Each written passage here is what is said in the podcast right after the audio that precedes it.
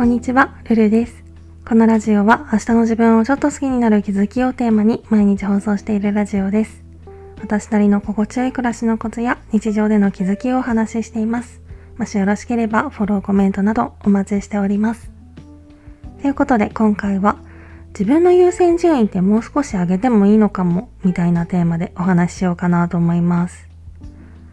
少し前、これはインスタだけかな？ちょっと忘れちゃったんですけど、自分中心心理学っていう、もう少し自分のやりたいとか、自分がどう思っているっていうことを大事にしていきましょうみたいな考え方に関する本を読んだんですけど、最近ちょうどそれを実践する機会があって、早速試してみたんですね。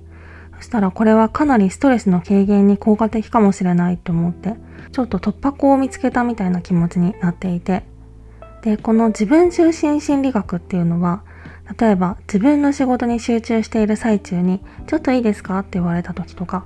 無意識のうちに自分の意思、まあ、この場合だったら今は自分のことに集中したいっていう気持ちを無視して、で、自分の作業の手を止めて対応してるんだけど、心の中で邪魔しやがってみたいな感じで、自分の意思を完全無視して、相手に合わせたことによって受けるストレスのようなものを減らしていきましょうっていうものだと私は解釈してるんですけど、この前、会社で自分の仕事をしてる時に、この仕事を教えてもらいたいんですけどって声をかけられる場面があって、で、ここでいつもの私だったら作業の手を止めて、その場で振られた作業に移っていたところ、あ、これは今実践するチャンスだって思って、ちょっと片付けたい仕事があるので、1時間後とかでも大丈夫ですかって聞いてみたんですね。そしたら、拍子抜けするくらいあっさりで、特に角も立たずに、わかりました、じゃあ1時間後にお願いしますってなって、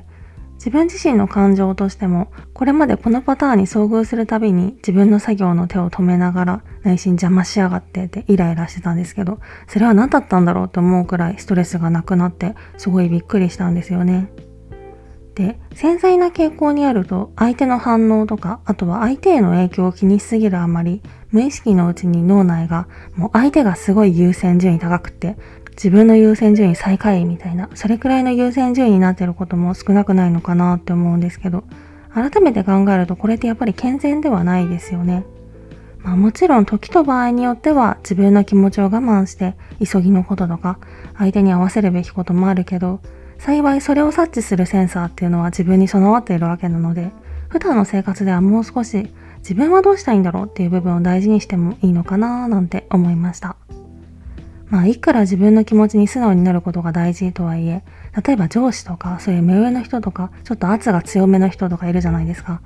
そういう人の相手の立場とか、性格を考えると、まあ理不尽だなと思いながらも相手を優先させざるを得ないこともあるけど、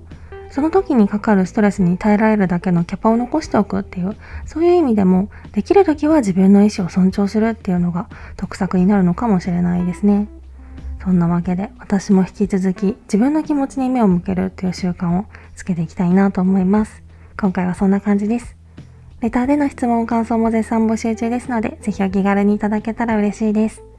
それではまた次の放送でお会いしましょう。